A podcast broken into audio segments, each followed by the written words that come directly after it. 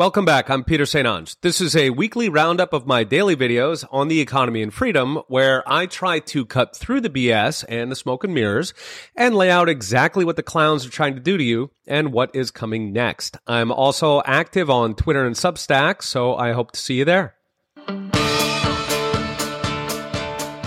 While governments are not famous for honesty, these past few years have been a master class in economic gaslighting, a clown parade of lies. On inflation, first it was transitory, then it got a downgrade to temporary. Finally, with inflation hitting 8.9% last year, Jerome Powell gave up, admitting with a sheepish grin that, quote, we now understand better how little we understand about inflation. Now, you might ask why we didn't shut down the Fed at that point. Next, the gaslights moved on to the economy. First, Joe Biden told us it was strong as hell, while munching a waffle cone, the media helpfully added.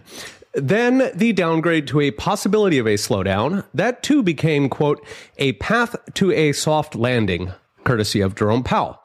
Now, Chicago Fed President Austin Goolsbee, a former chair of the CEA, the top economics post in the administration, recently admitted, quote, we are trying to figure out where we are in this business cycle.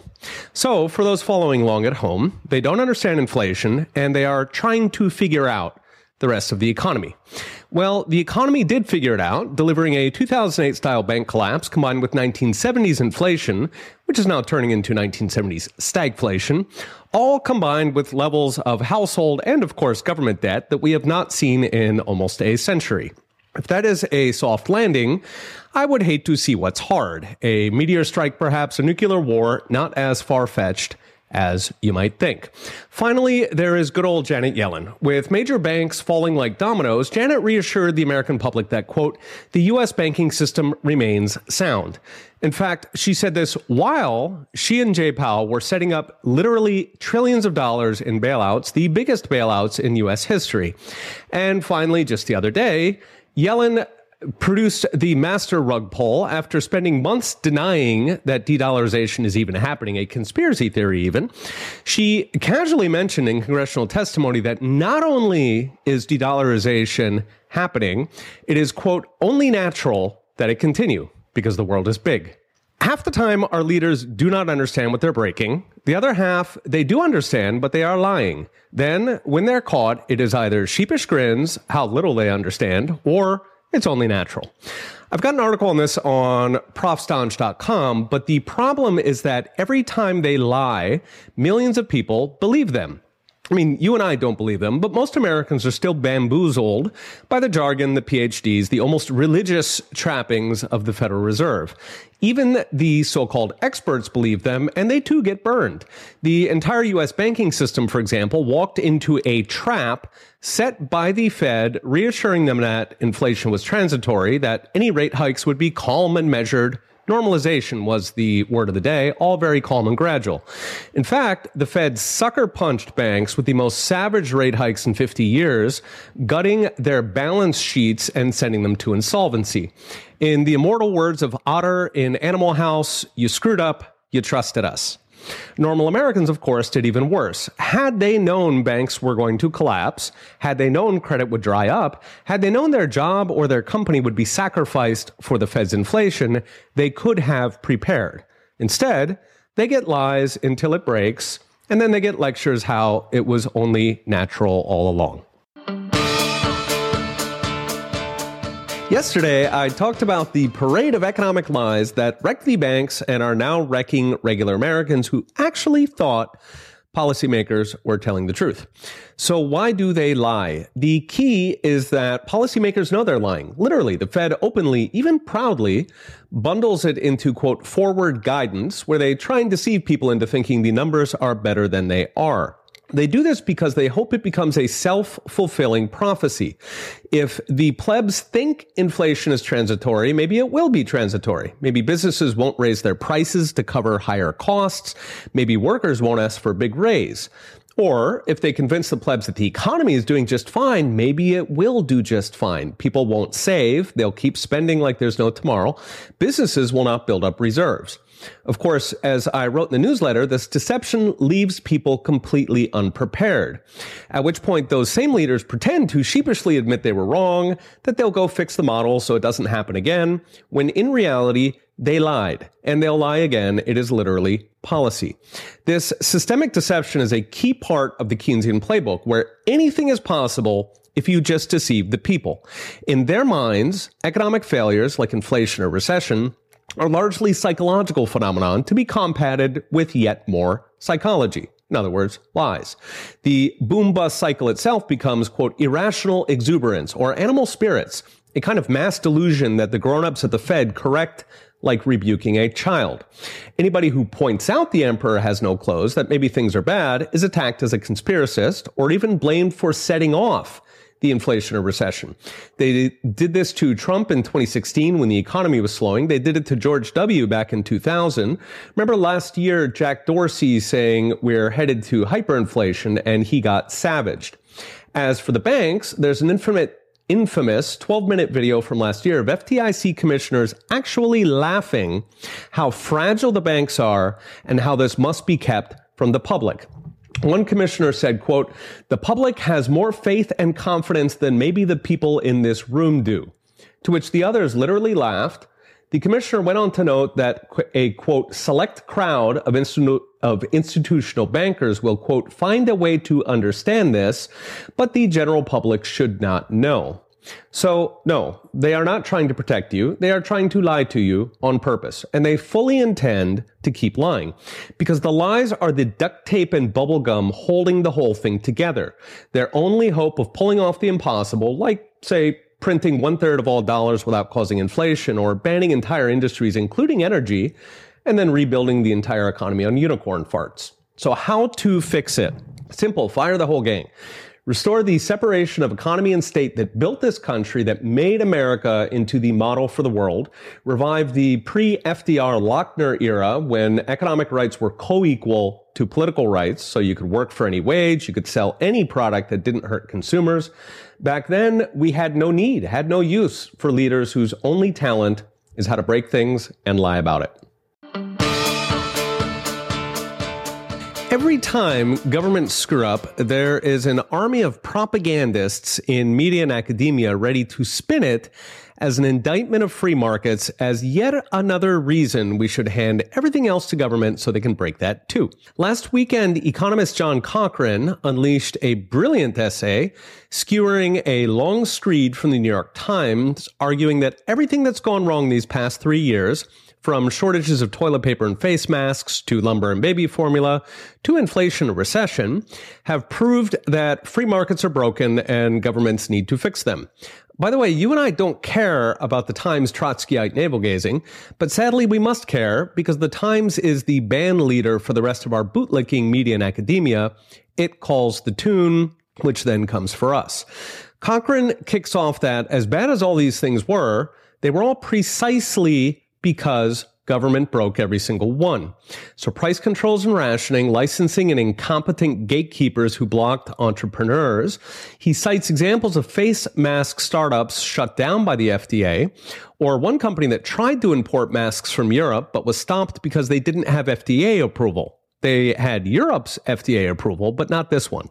Same story in baby formula, where Americans had to go to Mexico to find shelves full of baby formula that could not be imported because the FDA is a jealous master. So the government should have gotten out of the way, and it did not. In fact, he makes the excellent point that stockpiling rarely used medical equipment, like billions of masks we need approximately once every 109 years, is precisely the kind of thing we all thought public health officials spent their billions on. Next up is pinning income inequality on free markets that in reality soared after Nixon as the Federal Reserve turned to industrial scale transfers of wealth to the rich in the form of subsidized loans, of course paid by inflation for the poors. The Times goes on to blame the free market for Putin's invasion of Ukraine, writing that, quote, the invasion of Ukraine has now decisively unmoored the domination of free market orthodoxy. As Cochrane notes, only governments start wars, kind of by definition. Same story with inflation, which the Times again blames on markets. But again, only governments print money. The rest of us get arrested for counterfeiting. Finally, it's the angry sky fairies who destroy crops and quote, halt power plants. I did not make that up. The Times literally thinks weather shuts down power plants all on its own. The Times six degrees of blame markets here is quote, the market's invisible hand is not protecting the planet. It's worth pausing to note the abysmal environmental record of the Soviet Union, which poisoned lakes and entire regions of polluted barren land. In short, the world is imperfect and government makes it worse. So, according to the Times, we must enslave ourselves to crony incompetent government. In fact, I'd argue the lessons of these past three years has been how astoundingly badly government screw, screws up everything they touch. From bungled wars to crony regulations to the catastrophically incompetent FDA and CDC, the lesson since COVID has been that government has grown too big already. It has grown into a cancer that is eating us alive. However, of course, to the regime media, that cancer is an opportunity. This week, France has been hosting a climate summit that Reuters describes as, quote, a radical agenda to overcome climate colonialism. Yes, organizations like the IMF and World Bank are now openly Marxist. Specifically, the summit aims to, quote, shake up climate finance. By shake up, they mean redirect trillions of dollars to climate projects in poor countries built by crony billionaires. They want this so they can buy those countries' votes to impose a worldwide climate agenda. These countries must be bribed, of course, since they'd prefer to use cheap energy like coal to get rich, as every rich country today did, instead of unicorn farts that cripple their economy but line billionaire pockets. So how much will it cost us? Reuters pitches 14 trillion to ease us in. That's 2 trillion per year. The influential Oxfam doubles that to 27 trillion and the World Bank bumps it to 28 trillion. That's 4 trillion dollars per year from you all the way through 2030. For perspective, that is about double the annual GDP of the 1.2 billion people who live in sub-Saharan Africa. So where would all that money come from? The US share, for example, would be several trillion, far more than we spend on Social Security, with a similar amount for Europe, about half that or a third that for Japan. Well, that's what the summit is aiming to shake up how to squeeze the most money by hidden means. For starters, using the IMF's Magic Piggy Bank, a Baroque system that requisitions money from taxpayers like you and converts those trillions into so-called SDRs that it then uses to bribe other countries. The IMF issues these SDRs. By issues, it means requisitions from your government, who of course pays with your money. The most recent issue being 660 billion it quietly stole during the pandemic to supplement the IMF, they're proposing a galaxy of, quote, solidarity fees, taxing things like container shipping and airplane tickets by one estimate about 120 billion per year to punish us for our climate sins and make everything more expensive. The final piece, as always, is the famous public-private partnership, where they nudge banks and private lenders to reroute loans from useful things here at home to crony boondoggles in exotic places. So if you are a small manufacturer in Wisconsin or a restaurant in Texas, good luck getting a loan if this thing goes through. You are not part of the climate solution. Why are they doing it? Easy to buy those governments. 4 trillion easily buys every third world country and then some into the green agenda with all their heart and soul. Sure, dictators know it's BS, but money talks. They are happy to play along for a price. You might ask who pays all these unelected officials to do these kinds of things? And the answer is, of course, you do. The UN alone employs 44,000 dedicated socialists. The IMF and World Bank brings that to 60,000 with hundreds of thousands more spread across the world, all paid by you to go after you. How to stop them? Pull out. All these organizations are voluntary. We are a sovereign nation. One struggles to imagine any benefit the average American has derived from the IMF, the World Bank, even the United Nations. So drop out, defund them, and evict the bastards. Recently, I mentioned a $28 trillion climate fund for governments to reroute capital for political ends, starving the real economy. This is a much broader problem, and today I want to talk about Europe. As frustrating as the EU is, my favorite thing about it is that it can serve as a warning to American voters. Last week, Daniel Lacalle published a great article summing up the European situation. In short, Europe has the exact same problems we do, but worse.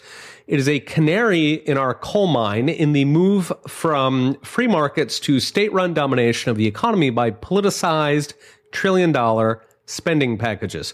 They used to call these five year plans in the Soviet Union, but these are bigger and they come along every year or two in a frenzy to drain the treasury before the music stops. Going to the numbers, both the US and Europe are barely growing, even going by official numbers. The latest US GDP says 1.3% growth on the year. That's barely above population growth. Europe is much worse at negative 0.4%. Again, these are official numbers. So Europe's economy is basically twice as bad as the US. Meanwhile, inflation in Europe is much higher, running about two points higher than the US. And of course, in both countries, it's an open question how much the inflation numbers are cooked. So even taking those cooked numbers, Europe is doing much worse even than the US.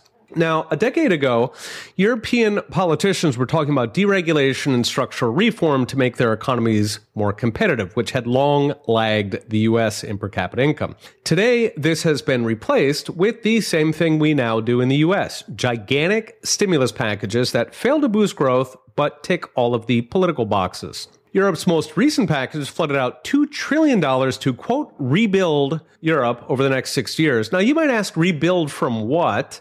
And the answer is that they like that word because it suggests tearing things down and rebuilding them, which is very profitable for the cronies involved, but of course is also very destructive. It is not the digging holes and filling them up of standard stimulus. This is actually tearing down useful things like coal plants or putting farmers out of business, as in Holland, and then slaughtering their farting cows. By the way, one might imagine how else you could spend, let's say, $2 trillion in Europe.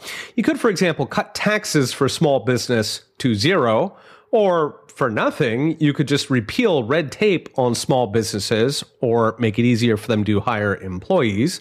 The problem is, beyond paying good money to tear useful things down, those stimulus packages also hurt the real economy by starving it of resources called crowding out. To illustrate with the US example, during the supply chain crisis last year, there was a tremendous shortage of warehouses in Los Angeles because it was impossible to find workers in steel. Why was it impossible? Because the federal government was waving a gigantic checkbook around, hiring off those workers and even the steel to, say, rebuild racist overpasses. Remember, government has a planet sized checkbook, courtesy of you, the taxpayer, and they will outbid anybody, including small businesses who are actually trying to grow the economy. Put it together, and the core conflict in society is between the people who use resources, both real and financial, to build a better tomorrow, and governments who steal those same resources to, at best, squander them, but more often to literally destroy what the rest of us have built. Where does it end? Sadly, I think the pendulum has a lot more to swing before voters wake up and end it. Tucker Carlson put out a new episode this week dealing with one of the most important topics today censorship of science, which is one of the main tools governments now use to enforce their narratives. He covered the media onslaught against presidential candidate Bobby Kennedy for the mortal sin of questioning vaccines, which earned Kennedy an extremist label and got him kicked off two major platforms so far. The problem is that science cannot exist with censorship because the single purpose of science, its only value, is that it takes all comers, considers all hypotheses, yes, even the crazy ones like flat earthers.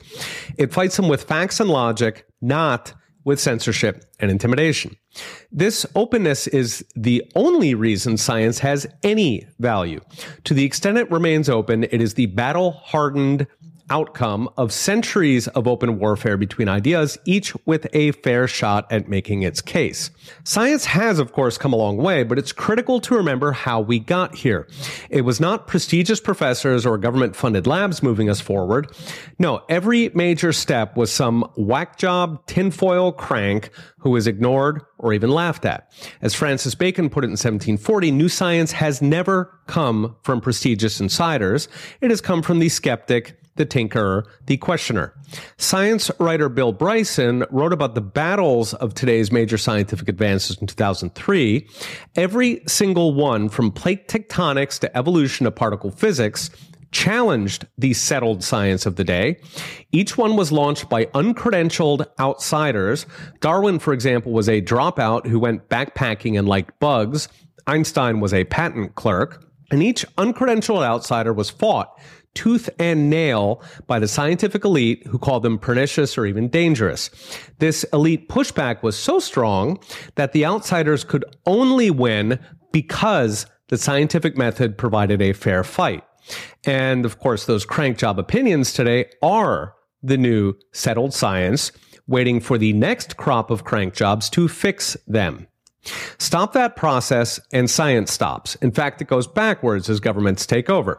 A famous example is from the Soviet Union where Stalin's favorite agriculturalist, Lysenko, believed that freezing crops makes them yield more. The other professors knew this was bonkers, but they didn't want to get shot. And so Lysenkoism was implemented, of course, ending in famine. The lesson is as soon as any given field censors one single opinion, it is no longer science, it is propaganda. Now, given that even credentialed skeptics have been demonstrably censored in vaccines, that field is demonstrably not a science it should be disbelieved simply because it is being censored. And the onus is on them to prove it is open, to prove it encourages skeptics, even the uncredentialed or crazy ones. Of course, this is now true for a wide range of allegedly scientific fields, from climate change to psychology to gender. Any field that is censored is no longer a science. It instantly drops to gossip column level of credibility until they stop censoring, it would be foolish to believe any of them.